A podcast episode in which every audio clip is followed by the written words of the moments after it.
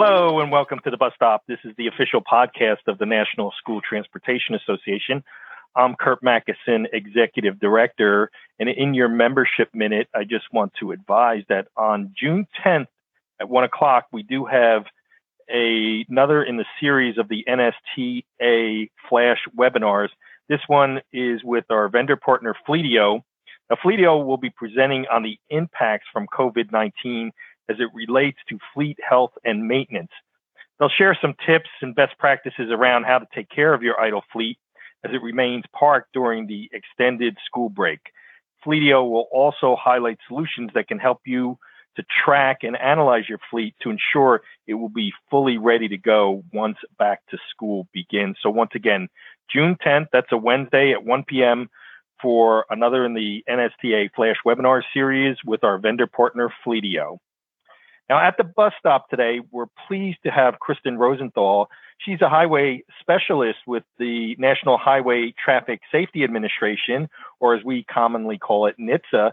So, welcome to the bus stop, Kristin. Hi, thank you. First, I just I want to thank um, NSTA for the opportunity to speak with you all today. That's great. We're so pleased to have you.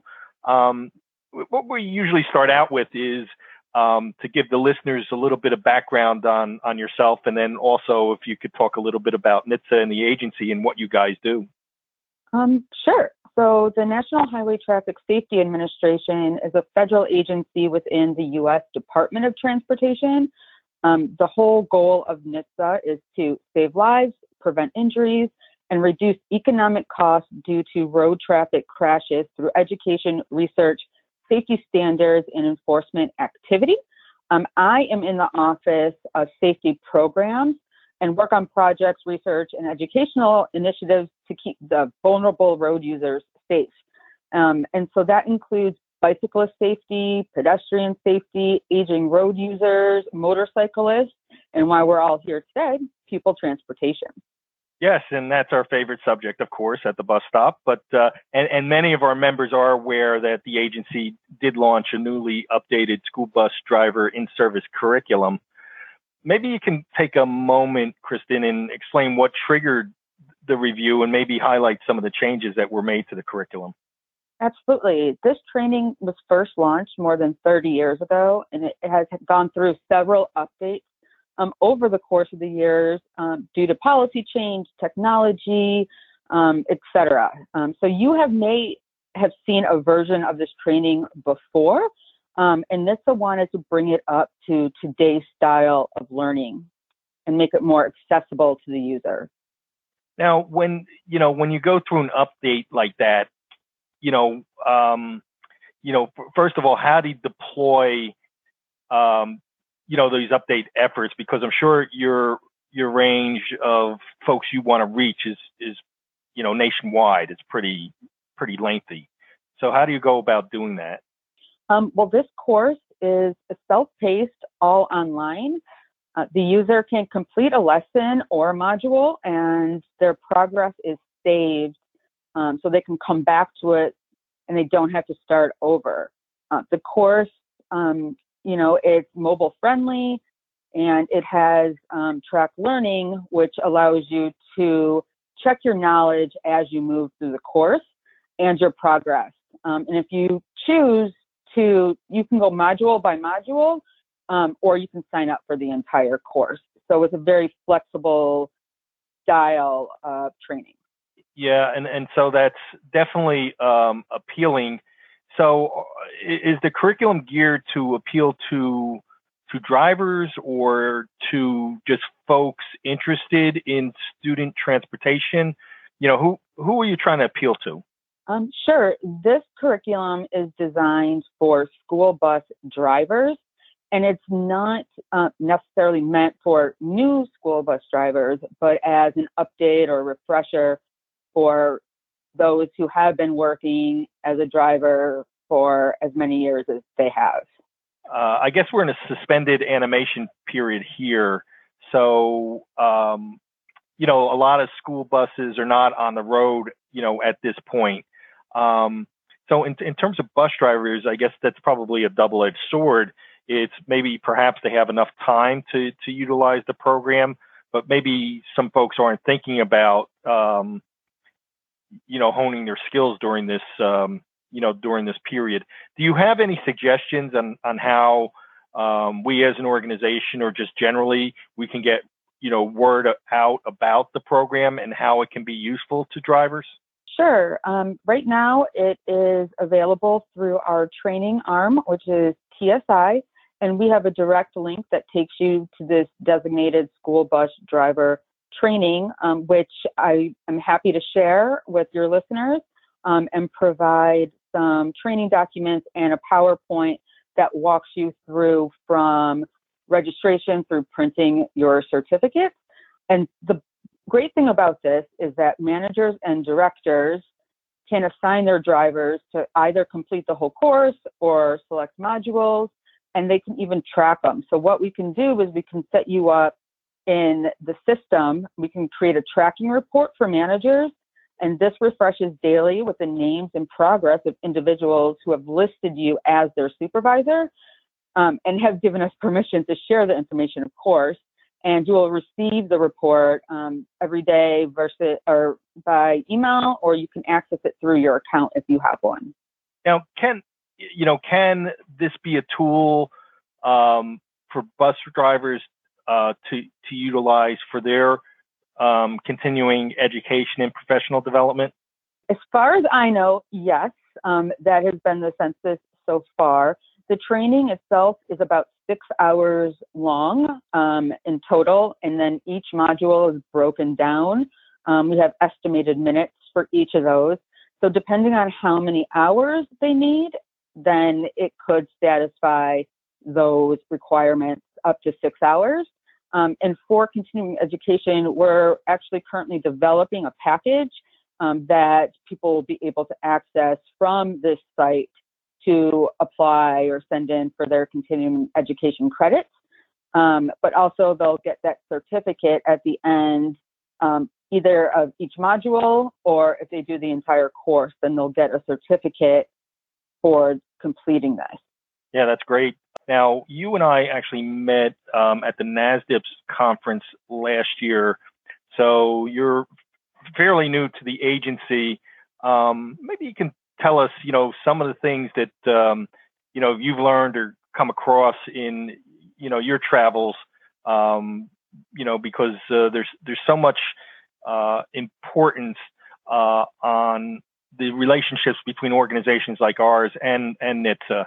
Um, that uh, you know we're so pleased to have you in your role. But um, do you have any observations over the last year that uh, uh, come to mind in, in terms of um, you know what you've seen?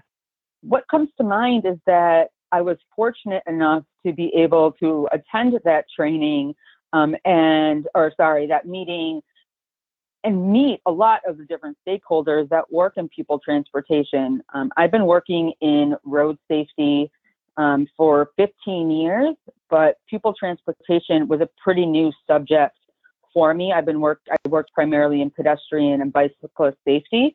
Um, and so I think it was really great to be kind of thrown into the fire um, and learn that way. I felt like a deer in headlights. And then unfortunately, all of the conferences for this year have been canceled. Um, and so I just, I love the opportunity to come on um, and talk to you and talk to your members. Um, and if there's anything they need from me from a safety standpoint or any ideas that they would like to see NHTSA work on, um, any gaps in you know training or education specifically for school bus drivers, um, please let me know. Um, I'm very open and always looking for new ideas for projects. That's great. And you know, do, do you see anything on the horizon that you know you all may be working on it at this point that would affect you know school bus or student transportation? Yes. So there's many research projects that um, are in various stages. So none of them are currently published. There's a few that are currently going through agency review, um, and those are primarily on um, seatbelts on school buses with a primary focus on student behavior and its direct effects or indirect effects. Um, and then I'm just launching a new study that's looking at the illegal passing of school buses um, to try to kind of gain a perspective of why that keeps happening and why it's, you know, it, it, it's now no, like not a big thing. Drivers, you know, just pass school buses at their, you know, at will. Um, and we've had several, you know, tragic uh, crashes over the last few years. Yeah, and it's interesting that you, you mentioned the illegal passings because unfortunately one of the byproducts, uh, unfortunate byproducts of the pandemic is that NASDPTS won't be able to do their illegal passing uh, survey this year, but we did see, you know, in their last one that over 95,000 vehicles in one in a one day period, and that was just over um, 39 of the 50 states. Um, that there were 95,000 occurrences of illegal passing, and it, um, you know, it was a problem that is increasing year by year because that's actually was 12% higher than it the previous NASDPTS survey. So it, it does seem like an issue that that we all acknowledge, but isn't going away. Um, and I, I, think that's one of the things that um, you know we're at least working on with the Stop for School Buses Act. Um, but uh, are there any other things that that come to mind, Kristin, in your position that other than than uh, education or maybe education of young drivers that we can do to kind of stem the tide of these illegal passings? Um, right now, I think it's going to be a lot of education, um, but also technology. So we can't depend on a driver to be safe, but we can put in measures that make or encourage that driver, you know, to follow the law and be safe.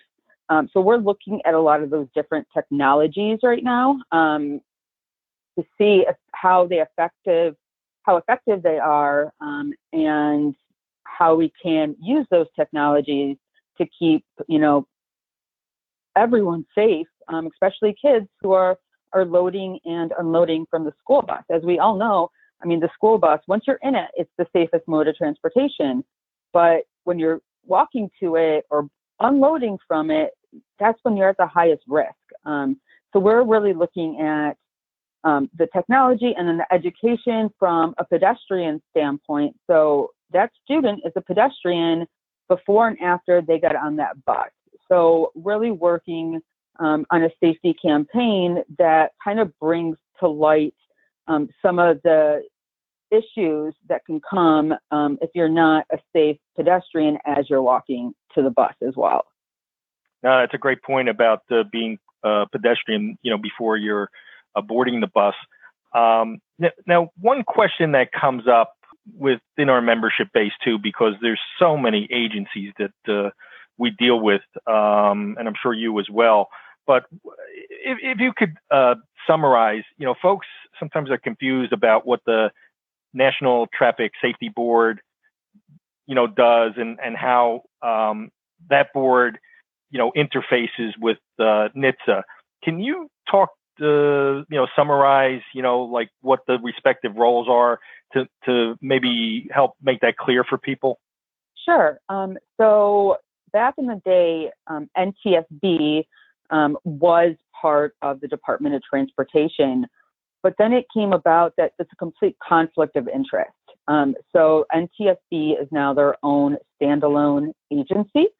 Um, so what their role is is after a crash has happened, they go to the scene and look at the contributing factors of that crash. Um, once they assess and have a report, then they can give recommendations um, to either school districts or federal agencies or whoever oversees those specific deficiencies in the system that they find. NHTSA, on the other hand, we're trying to prevent those crashes from happening in the first place. We don't want the NTSB to have to go out and investigate a school bus crash or incident that, you know, three young children are killed um, because someone didn't stop for the flashing lights. So we are the, the front end of it, um, and NTSB is unfortunately the back end. But they do um, you know, their job is also to, you know, keep people safe. And so, you know, their recommendations are, you know, they're they're normally pretty spot on. Um, so it, it's good to have a, you know, a working relationship without working together. Yeah, no, that's a that's a, great answer, and it really um, clarifies the role. So time is running short, and you gave us a lot of great information. I thank you for that, Kristin. Um, if folks want to learn more about NHTSA or want to reach you in particular, um, how can they do that? Sure. If you want to learn more about NHTSA and what we do, it's N-H-T-S-A.gov. Um, I'm also going to be sharing the PowerPoint presentation that I mentioned earlier and a few troubleshooting guides that we've created um, based on questions that we have received since the launch of this course to try to mitigate some of those issues that the users are having. Um, and then you can always email me at kristin.rosenthal at dot.gov. Great. Once again, our guest at the bus stop this week, Kristin Rosenthal. She's a highway specialist with the National Highway Traffic Safety Administration. Kristin, great to speak with you, and thanks so much for joining us at the bus stop. Thank you again for having me, and stay safe, everyone.